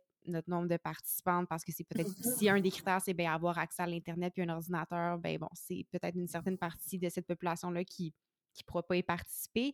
Et ensuite, bon, ben, est-ce que là, les gens, oui, sont seuls, mais vont peut-être avoir des questions, pas être certains. Donc, est-ce que l'information qu'on va avoir va être aussi juste? Et à l'inverse, mais là, si on a quelqu'un, oui, on vient induire ce biais de désirabilité sociale, mais ça permet peut-être d'avoir des données qui sont plus solides. Donc, je trouve ça intéressant mmh. d'exposer ce type de questionnement-là qu'on peut avoir en recherche dans la manière d'aller collecter nos données qui va avoir une, importance euh, qui, est, qui est assez majeure, mais qui, des fois, on peut être confronté à ce, ce genre de difficultés-là, puis qu'il n'y a pas de méthode parfaite mais qu'on fait de notre mieux. Puis comme tu dis, c'est dans la littérature, les rappels de 24 mmh heures, c'est ça qui semble être le meilleur outil dans ce contexte-là, ben ça aide à diriger la prise de décision. Mais si j'avais un petit message à passer, c'est quand, quand on parle d'une étude ou quand on lit euh, un article dans le journal, le, journal, le grand public, sur euh, des études en général ou sur la nutrition, mais il ne faut pas se baser sur seulement une étude pour porter un jugement ou changer complètement ah son alimentation, parce qu'il va en avoir, s'il y a une étude qui dit une chose, il y en a peut-être trois qui disent le contraire. Puis il faut garder en tête justement toutes les limites des méthodologies là, qui font en sorte que ben, peut-être que la conclusion n'est pas si forte que ça là, en fin de compte. Donc, il euh, faut, faut toujours apporter des nuances puis regarder l'ensemble des études avant de, de poser un jugement clinique ou de faire des recommandations ou de changer, comme je disais, complètement de son alimentation. Mm-hmm. C'est tout en, dans les nuances de oh, Oui, la recherche est 50 nuances de gris. oui. Puis, euh, vous euh, tu parlais que vous avez aussi euh, collecté des données concernant les pratiques alimentaires, les pratiques de santé. Est-ce que tu aurais quelques exemples à donner de qu'est-ce qu'on veut dire quand on parle de, de pratiques alimentaires ou de pratiques de santé? Oui, ben, les pratiques alimentaires, ça peut être le, combien de repas est-ce qu'on consomme par jour, est-ce qu'on est-ce qu'on prend des, euh, des collations, est-ce que par exemple on a tendance à faire à cuisiner en gros pour avoir pour congeler euh, pour en avoir euh, pour d'autres repas, est-ce que on a tendance à sauter des repas, est-ce qu'on va aller acheter les choses, les aliments en fonction du goût ou du prix ou de l'accessibilité, donc qu'est-ce qui va déterminer un peu ce qui va se retrouver dans notre assiette? Tous les comportements qui vont avant, euh, qui vont faire en sorte que ben, c'est ce qu'on mange en, bout de ligne. Euh, pour les pratiques de santé, ben, ça peut être est-ce qu'on fait de l'activité physique, est-ce qu'on consomme du tabac, de l'alcool, est-ce qu'on euh, tout ce qui est plus relié à la santé puis au style de vie, en fait. ouais. Mm-hmm. c'est super intéressant. Puis maintenant, si tu veux me parler des résultats, de qu'est-ce que qu'est-ce qui est mm-hmm. ressorti de, de toute cette belle collecte de données? Oui, mais encore une fois, je vous rappelle, je te rappelle que c'est seulement 30 participantes, seulement en Outaouais, donc il faut euh, garder ça en tête, là, pas, pas nécessairement généraliser à la population euh, de toutes les femmes enceintes du Québec. Mais ce qu'on a trouvé dans ce petit échantillon-là, c'était que, euh, en fait, il y avait une bonne proportion de... En fait, l'intervention, le suivi au lot a réduit dans une bonne proportion la, les participants qui étaient en dessous des recommandations pour mmh. plusieurs nutriments. Donc, par exemple, euh, on a eu une bonne proportion des femmes qui, qui, ont, qui ont réduit le risque d'être justement là, sous, sous les recommandations pour, par exemple, l'acide folique, qui est un, la vitamine B9, qui est importante justement pour la fermeture du tube neural quand le, dans le, dans, le développement là, du fœtus. Donc, ça peut prévenir les anomalies du tube neural. Euh, aussi, c'était... Euh, les plus grandes réductions étaient aussi pour la vitamine D qu'on retrouve justement dans le lait. Puis, ben, Holo donne du lait. Mm-hmm. Euh, donc, euh, la vitamine D, c'est important, par exemple, pour la croissance des os. Euh, la même chose pour le calcium, bonne réduction pour le fer, le zinc, etc. Donc, mais ce qu'on a trouvé, par exemple, c'est que c'était pas tant les trois aliments qui ont contribué à cette réduction-là, mais plutôt le, supplément prénatal mm-hmm. qu'elle donnait. Donc, on a fait différents scénarios. On a pris on a regardé la part des aliments, de leurs aliments qu'elles achetaient elles-mêmes. Ensuite, on a rajouté les aliments donnés par la Fondation L'eau, donc le lait, les œufs, les légumes congelés. Ensuite, on a ajouté à ça le supplément prénatal qu'elle donnait aussi. On a regardé qu'est-ce qui fait vraiment une différence. Puis, c'est sûr que les aliments au lot vont faire... Euh, euh, vont apporter des protéines, des, glucides, du lactose dans, le lait, mais ça va être beaucoup pour améliorer les pratiques alimentaires, mmh. cuisiner avec ces aliments-là, puis euh, apprendre à, consommer des aliments sains, puis à les avoir de manière plus accessible. Mais au niveau des nutriments, c'est-à-dire les vitamines, les, minéraux, c'était vraiment le supplément qui a aidé à réduire de, façon significative là, euh, la proportion des femmes qui étaient en dessous des recommandations. Euh, ce qu'on a ce qui était aussi intéressant, c'est que quasiment 100% 96% de nos femmes, en fait, toutes les femmes sauf une, elles n'ont pas suivi les recommandations l'eau comme c'est recommandé là, dans ah les directives. C'est-à-dire, on leur recommandait de boire un litre de lait à tous les jours. C'est quand même beaucoup, un litre de lait, mm-hmm. surtout pour celles qui aiment pas trop le lait ou qui sont pas habituées de boire du lait ou qui sont peut-être intolérantes au lactose, quoi qu'il y a des options là, offertes par la mm-hmm. Fondation L'eau pour ces femmes-là, mais euh, ensuite, ben, un œuf par jour, ben, ça arrive qu'on peut oublier là, de, manger notre œuf. Peut-être que l'œuf, il va aller dans des recettes de muffins, de crêpes. Puis, donc, tu sais, on va passer euh, les œufs dans une recette, mais on va pas nécessairement consommer un œuf tous les jours. Puis, ben, euh, les légumes congelés, c'est la même chose. Donc, tu sais, on se dit, ben, globalement, les aliments, ils sont consommés. En fait, à cette époque-là, quand on a fait l'étude, c'était la Fondation L'eau donnait du jus. Oui. Et c'était pas encore les légumes congelés. Maintenant, ça a changé. Mais euh, on voyait aussi que souvent, le, euh, le jus était consommé en grande quantité. Puis quand il n'y en avait plus, ben évidemment, elles en consommaient plus. Donc, c'est ça. Ça, c'est le genre de choses qu'on peut dire. Retourner à la Fondation L'eau, à Élise voyez, on lui a partagé ces résultats-là. Puis dire, ben peut-être que vos recommandations sont pas nécessairement réalistes ou peut-être que c'est consommé, mais pas, pas de la manière dont vous le recommandez. Le, mm-hmm. Puis, c'est drôle parce que je suis aussi sur le comité d'experts en nutrition et périnatalité de la Fondation L'eau. Euh, puis j'ai amené ces résultats-là. Puis, euh, ben, pas, pas nécessairement à cause de ça, mais ça, ça peut-être en partie entamé une discussion. Et puis, euh, avec le temps, et récemment, ils ont réduit la quantité de lait de 1 litre à 2 tasses par jour, mm-hmm. euh, en consultation aussi avec les nutritionnistes, les intervenantes, etc. mais c'est ça. Donc, ça, c'était une autre trouvaille.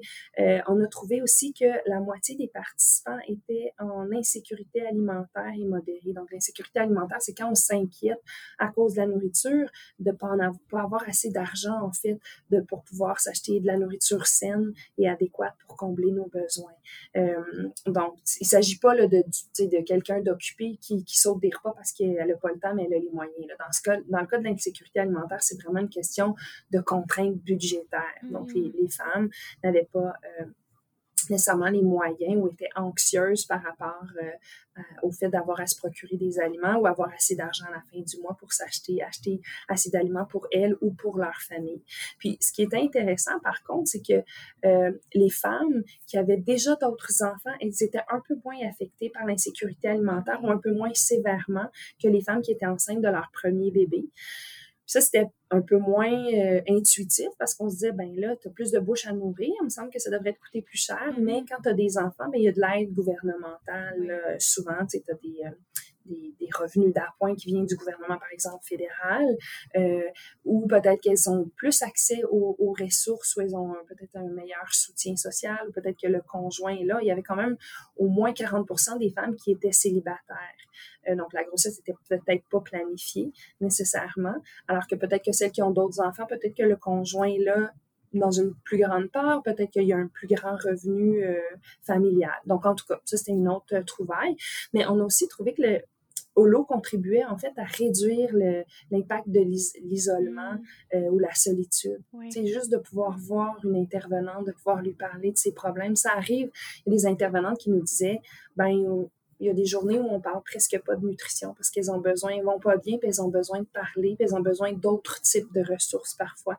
Donc, ça arrive que les intervenantes vont simplement les écouter, les référer à d'autres ressources. Puis c'est correct parce que c'est ce dont elles ont besoin parce que quand tu as plein, plein, plein de problèmes, mais de manger sainement, c'est peut-être pas euh, en priorité là, sur ta liste parce que ben, il faut que tu payes ton loyer, tu as peut-être des problèmes avec tes enfants, avec ton conjoint, euh, avec ton travail. Donc, euh, ben, c'est ça. Puis c'est justement ce qu'on cherche à comprendre, d'essayer de régler souvent la grosse majorité du revenu va à payer le loyer. Mmh. ben, si elles n'ont pas accès à un, loyer subventionné ou un, loyer à prix modique, ben elles ont moins de flexibilité après là, pour euh, s'acheter euh, assez de nourriture pour combler leurs besoins. Mais puis, c'est aussi une autre chose qu'on a trouvé que euh, la Fondation L'eau, l'intervention L'eau, permettait d'allouer une certaine flexibilité budgétaire parce qu'elles n'avaient pas à attribuer une partie de leur budget pour acheter du lait, des œufs, des, ben, dans ce cas-là, c'était du jus, maintenant c'est des légumes congelés. Donc, ça offrait une certaine flexibilité en faisant en sorte que cet argent-là qui avait été alloué à, à ces aliments-là, mm-hmm. euh, ben, ils pouvaient maintenant servir à autre chose, acheter d'autres aliments ou à payer d'autres factures nécessaires. Mm. Ah, c'est vraiment fascinant tout ce, que vous, ce que vous avez trouvé. Puis tu l'as mentionné, mais je le répète, c'est ça que c'est une étude qui concernait justement 30 femmes dans la région de mm-hmm. l'Outaouais. Puis euh, j'y reviendrai après, mais je, vais avoir une sous-question entre les deux. Mais je trouve ça super chouette que euh, le, timing de l'enregistrement est intéressant, que hier, justement, tu mentionnes que vous avez déposé une demande de subvention pour, euh, pour pouvoir évaluer le programme là, dans d'autres régions et tout. Donc, ça montre, on dirait justement qu'on commence des fois avec un, un petit quelque chose, ça soulève d'autres questions, puis après, ça permet d'élargir euh, des programmes de recherche euh, comme ceux-là. Donc, c'est vraiment... Tout à fait. C'est important aussi d'aller euh, questionner les, gestionnaires qui ont justement le budget puis les ressources à allouer, puis de savoir où est-ce qu'on devrait allouer ces ressources-là, étant donné la rareté des ressources, puis on veut parler aux intervenants. Puis en fait, ce qu'on planifie faire, si on obtient les fonds, c'est de, de, ben, de, faire une étude à plus grande échelle ici aussi en, en, Outaouais, mais à Montréal, à Québec, puis en Gaspésie, parce qu'il est une région ben, un peu plus éloignée. Le, contexte n'est pas du tout le même. Puis il y a aussi une communauté autochtone en Gaspésie où il y a des liens établis avec la Fondation L'eau. Euh, donc, euh, c'est ça, c'est d'étudier ces, ces, quatre régions-là euh, principalement. Puis, euh, on appelle ça une évaluation réaliste. Donc, c'est vraiment de comprendre quel, quel est le contexte, quels sont les mécanismes qui sont mis en place, puis quels effets ça donne, puis de comprendre un petit peu les configurations, qu'est-ce qui fonctionne dans certains cas, puis moins dans d'autres, puis pourquoi, puis qu'est-ce qu'on pourrait faire à ce moment-là. Donc, euh, ouais, j'espère qu'on va être financé. Oui, moi, je me crois les le faire. Je me crois ouais. les aussi. Puis ma petite sous-question que j'avais euh, par rapport à ce projet-là, euh, puis tu as, comme effleuré des, des, trucs, je pense, qui, qui m'ont fait penser à ça aussi. Puis en fait, c'est de savoir quels, quels, sont les défis que vous avez rencontrés au cours de ce projet-là, que ce soit par rapport au recrutement, par rapport à la collecte de données, parce que tu mentionnes que pour des gens justement en, situation socio-économique euh, plus défavorisée, participer à la recherche, c'est pas nécessairement haut dans leur priorité. Donc, je sais pas au niveau du recrutement, est-ce que ça a été euh, plus difficile euh, au niveau de l'organisation des visites, etc. Ça, ben, c'est justement, c'est très difficile d'étudier cette population-là parce qu'ils ont d'autres choses, d'autres choses à faire, d'autres priorités. Puis euh, souvent, ils peuvent être méfiants. Tu sais, de laisser entrer quelqu'un chez eux ou de répondre à des questions tout d'un coup que ben, la DPJ débarque chez moi ou peut-être que je vais perdre l'accès à mes services si je critique le, le suivi au lot, la fondation l'eau. Donc, c'est vraiment d'établir un lien de confiance. Puis nous, on c'est difficile d'avoir accès à, à, la population. Donc, il a fallu d'abord établir un lien de confiance avec les partenaires, aller rencontrer les gestionnaires, ensuite rencontrer les intervenantes. Et ce sont elles qui ont euh, distribué les affiches de recrutement aux femmes euh, qui participaient à, à Holo. Donc, nous, on n'avait pas le contact direct. souvent, en recherche, on va mettre des affiches, faire des annonces à la radio, à la télé, euh, dans les journaux, ben, beaucoup maintenant les, les médias sociaux, vraiment. Mais c'est femmes-là, c'est plus difficile de les rejoindre par ces, ces médias-là. Donc, il, faut, il fallait plus y aller avec des gens qui les rencontraient, puis avec qui il y avait déjà un lien de confiance. donc, elle leur parlait du projet, puis elle leur donnait un petit coupon, puis il fallait qu'elles répondent de manière anonyme. Est-ce que ça m'intéresse? Oui, non. Mm-hmm. Puis si oui, ben elle laissait leurs coordonnées, puis elle mettait dans une enveloppe scellée. Donc, la, la, nutritionniste, elle, n'avait pas, elle voyait pas leur réponse, donc c'était pas, elle mettait pas de pression pour participer. Puis ensuite, nous, on les appelait, puis on faisait le suivi. Euh, donc ça, c'est la manière dont... Mais tu sais, c'est pas évident. Là. Il y a plusieurs, justement, à cause de un petit peu de... Euh, comme je disais, l'insécurité par rapport à la recherche ou le manque d'intérêt ou de temps, c'est juste là de recruter euh, les participantes, d'avoir assez de femmes qui, qui, vont se montrer intéressées. Donc, on donnait quand même une compensation financière de, je crois que c'était 20 dollars, 20-30 dollars par visite. Euh, ben, ne serait-ce que pour le temps qu'elles ont consacré à la recherche. Parfois, euh, bon, je pense pas qu'elles ont payé nécessairement des gardiennes pour garder les autres enfants, mais on leur donnait un montant pour couvrir euh, le temps, puis peut-être d'autres dépenses associées à leur participation. Euh, donc, euh, aussi, ce qui a été difficile, ben, collecter les données pour 30 femmes, faire trois rencontres pour chaque femme se déplacer chez, chez, chez les femmes. Ça veut dire 90 rencontres au total pour notre, notre étudiante Noémie. Donc, c'est quand même beaucoup de en termes de temps, de déplacement, puis de, c'est exigeant euh, mm-hmm. de, de, faire ça. Puis c'est pas toujours facile d'être euh, d'être confronté à la réalité euh, de, de, ces femmes-là. Tu sais, quand tu rentres dans un domicile ou un appartement où ben il y a presque rien, puis les armoires, puis le frigo, ils sont vides, puis mm-hmm. puis d'avoir une personne parfois en détresse devant toi, ben c'est difficile émotionnellement aussi là, pour pour euh, les personnes qui recrutent puis qui font la collecte de données. Euh, donc, il faut établir, être aussi pour établir un lien de confiance parce que euh, ben, on leur pose des questions difficiles. Le questionnaire, justement, sur l'insécurité alimentaire, c'est, ben, avez-vous eu peur de manquer d'argent pour vous acheter, justement, de la nourriture? Est-ce que vous avez dû sauter des repas? Puis la question la plus difficile, si elles ont d'autres enfants, c'est avez-vous, est-ce que vos enfants, est-ce que ça vous est arrivé de, de pas pouvoir nourrir vos enfants pour, un repas ou même pour toute une journée. Puis ça, évidemment, c'est de l'insécurité alimentaire sévère quand ça arrive, mm-hmm. généralement. Là. Euh, mais c'est pas facile d'avouer. Moi, je suis, je suis une mère, puis j'ai mm-hmm. évidemment, je, je vis pas dans ce contexte-là, mais je me mets à leur place, puis d'avoir à avouer que, ben à un moment donné, oui, ça m'est arrivé de même pas être capable de nourrir mes enfants, d'arriver à avouer ça à quelqu'un que tu connais à peine, ben, il faut vraiment qu'il y ait un lien de confiance établi, puis il euh, faut pas qu'il y ait du jugement euh, à ce moment-là, puis ou, même d'avouer qu'elles peuvent, ça arrive qu'il y en a qui prennent de la drogue ou, qui fument des cigarettes ou qui prennent de l'alcool parce que ça va tellement mal qu'elles ont besoin d'oublier ou qu'elles ont une dépendance qu'elles n'ont pas réussi à, à ben, travailler là, euh, une fois tombée enceinte, c'est pas facile quand tu as beaucoup de problèmes de dire OK, là, je vais devenir sobre, je vais arrêter de boire ou de prendre la drogue ou arrêter de, fumer. Parfois, c'est facile de juger, mais parfois, bon, ils n'ont pas les moyens de prendre des vacances. Fait que des fois, de fumer leur cigarette, c'est le seul moyen qu'elles ont pour se déstresser, puis relaxer un petit peu. Donc,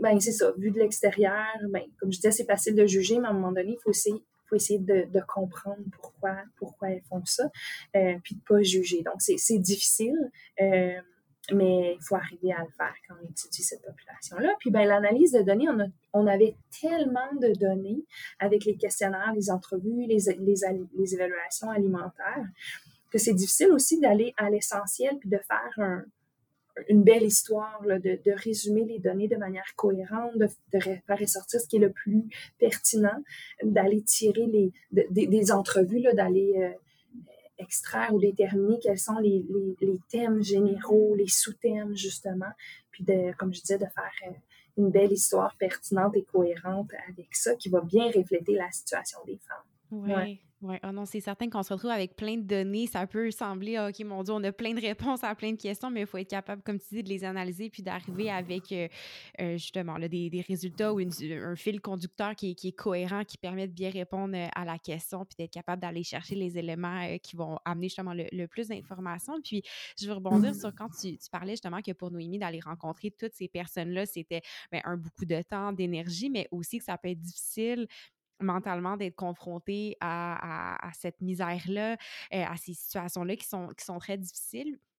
Mais d'un côté, je, une partie de moi qui dit que c'est bien d'un côté que les chercheurs, chercheuses le voient euh, et soient exposés parce que des fois, on dirait à la force de lire sur un sujet, on peut devenir désensibilisé. Bon, l'insécurité alimentaire, la détresse, blablabla, mais de se rappeler justement que ce sont vraiment des humains au quotidien qui vont vivre avec ces difficultés-là. Je pense que ça permet d'amener une certaine sensibilité puis un éclairage qui est important à avoir pour faire de la recherche dans ce, dans ce domaine-là. Oui, puis une motivation à continuer quand on ben voit euh, concrètement là, euh, tous les problèmes auxquels elles sont confrontées. De, si on se dit, ben si par la recherche, on arrive à améliorer les services, les programmes, les interventions, euh, ben puis, puis, ce qui est génial avec la Fondation L'eau, c'est que depuis la création, ils ont soutenu plus de 250 000 familles. Donc, mm-hmm. parfois, un petit changement ici et là, des petits changements ici et là, peut faire une grosse différence en, bout de ligne. Là. Donc, euh, au niveau populationnel, donc euh, oui, c'est très motivant, mais c'est ça. C'est pas facile, mais c'est euh, c'est motivant. Oui, ah, c'est certain. Puis par curiosité, est-ce qu'il y a certains des participants qui ont partagé euh, leur comment ils ont trouvé leur expérience de participer au projet, s'ils avaient trouvé ça euh, instructif, mmh. agréable, stressant? Je ne sais pas, est-ce qu'il y a des petits commentaires qui sont ressortis euh, sur ça? Il faudrait, demander à Noémie, qui était l'étudiante, mais on a actuellement une étudiante au, doctorat, Aïda Baramian, qui, qui fait une étude un peu similaire, mais du côté d'Ottawa, puis de l'Est de l'Ontario. puis euh, on nous dit que ben, c'est les médecins cette fois-ci qui nous euh, qui distribuent nos affiches puis qui parlent de notre étude aux, femmes puis différents intervenants. Puis les femmes disent aux médecins que c'est vraiment un beau projet de recherche, que euh, Aïda est, vraiment très empathique puis elle les, elle les écoute, elle les, elle, les soutient. En fait, elle, mm-hmm. elle essaie de comprendre puis elle a une belle approche en fait. Donc puis elles, se sentent bien. Tu sais souvent elles ont ces femmes là elles ont besoin de parler. Elles ont besoin d'être écoutées puis euh, ça leur apporte sans être en psychologie là. Mm-hmm. euh, puis sans faire on fait évidemment pas d'intervention là à ce niveau là mais mais parfois juste d'être écouté puis de savoir qu'il y a des gens qui se préoccupent de nous puis que peut-être que notre, notre, petite contribution pourrait aider d'autres femmes dans les mêmes situations ben euh, oui Aïda elle a, elle a reçu euh, des bons commentaires. Noémie, ça fait quand même plusieurs années qu'on a fait l'étude, donc euh, j'ai moins d'exemples concrets en tête, mais il euh, faudrait, lui demander. Mais je pense que oui, ça, ça, a du positif. auprès des participants. Mm-hmm. Ce que j'aime beaucoup aussi, c'est qu'avec ce type de programme-là, je trouve que ça fait vraiment, on dirait que tous les acteurs importants sont impliqués, donc à la fois les, femmes qui utilisent ces services-là, la, la, fondation qui crée et qui va donner l'accès à ces programmes-là, mais aussi euh, la communauté scientifique, justement, qui vise à comprendre ces phénomènes-là. Donc, je trouve qu'il y a vraiment, on dirait, une belle interaction entre, justement, tous les, les parties qui sont, qui sont impliquées, puis de voir comment la, recherche revient, justement, à la population. Je trouve qu'avec ce type de programme-là, on le voit, euh, on le voit de manière assez, beaucoup plus directe, et comme tu dis, la Fondation Holo, qui est tellement, qui a aidé des milliers de familles, on, les mmh. petits changements peuvent vraiment faire une différence importante. Donc, en tout cas, je trouve ça très motivant, très encourageant de voir euh, ce que vous faites, puis de savoir aussi que d'autres euh, d'autres programmes de recherche qui se préparent euh, en espérant très fort fort que vous ayez euh, les fonds pour, pour le projet pour lequel vous avez, vous avez appliqué. Puis, en terminant, ma dernière question, puis tu y avais un peu répondu en, cours de route, les résultats que vous avez eus de ce projet-là, ça a permis d'avoir des discussions avec la Fondation. Donc, est-ce que c'est un processus justement collaboratif? Est-ce que la ben Fondation s'attend justement à la fin de votre projet qu'il y ait une rencontre de prévu pour en discuter? Comment se, déroulent les interactions avec la Fondation Holo? Ben, c'est ça. Justement, à la fin, euh, ben, au départ, on les a mis dans le coup, là, dès le mm-hmm. départ qu'on allait les étudier, puis elles nous ont euh, aussi, en tout cas, euh, elles nous ont ouvert le chemin, là, puis les, les, les, nous ont dirigés vers les bonnes ressources, les bonnes personnes à contacter. Mais donc, ça a été très, très collaboratif dès le départ. Puis, évidemment, à la fin de l'étude, on, on, est retourné présenter nos résultats à Élise, la directrice générale, Élise Boyer, mais aussi d'autres euh, membres du personnel administratif de la Fondation L'eau. Euh, aussi, comme je disais, je suis sur le comité euh, d'experts en nutrition et périnatalité de la Fondation L'eau. Donc, on a des réunions deux fois par année, puis on discute des grandes orientations de, de, du suivi au lot, euh, des aliments qui sont donnés, s'il y a des changements à apporter. Donc, moi, j'apporte un peu aussi mon, mon, petit grain de sel euh, au niveau scientifique de, de, ce projet-là ou de, de ce qu'on ce qu'on a vu justement dans notre expérience à rencontrer ces femmes-là. Euh, puis aussi d'autres projets qu'on fait auprès de, de, populations vulnérables, de femmes enceintes, pas nécessairement avec la Fondation L'eau, mais tu sais, pour appuyer les décisions sur des données probantes. donc, je peux apporter ça. Puis, ben, comme on, comme on l'a mentionné, là, on, on, a fait une demande de subvention, puis c'était vraiment en collaboration. Ça s'appelle c'est le Conseil de recherche en sciences humaines, le CRSH. Euh, puis c'est une subvention partenariat. Donc on devait pour cette subvention-là avoir absolument un partenaire. Et bien évidemment, les partenaires, c'était la Fondation L'eau. Donc on, les a rencontrés dès le départ pour euh, échanger sur le type de de projets qu'on pouvait faire, qu'est-ce qui allait être utile, dans quelle région ce serait bien de, de, d'aller euh, faire le projet, d'étudier selon les différences géographiques, les contextes, l'accès aux ressources, etc. Donc, euh, donc ça s'est fait de manière collaborative, cette euh, demande de subvention-là. Puis si on a les fonds, ben là, la Fondation L'eau a collecté déjà beaucoup de données. donc, il nous permettrait d'avoir accès à leur, ces mmh. données-là, à leur euh, rapport interne, etc. Donc, pour pas réinventer toujours la roue. Mmh Donc, euh, regarder ce qui existe déjà, puis aller collecter de nouvelles données auprès des gestionnaires, intervenantes, euh, puis de la clientèle. À la fois les femmes enceintes, mais aussi au lot, c'est les 1000 premiers jours de la vie, donc c'est jusqu'à deux ans. Donc, aussi les mères, puis les pères. Au lot, maintenant, fait une bonne place aux, pères. donc, d'aller d'aller leur parler aussi à, ces pères-là. donc, si, on a les fonds, mais ça va tout le projet va se faire de manière très collaborative. Puis, ben, ultimement, euh, euh, on va continuer à, collaborer et à s'échanger euh, les résultats de la recherche pour faire évoluer les pratiques d'aide puis de soutien, puis aussi la coordination.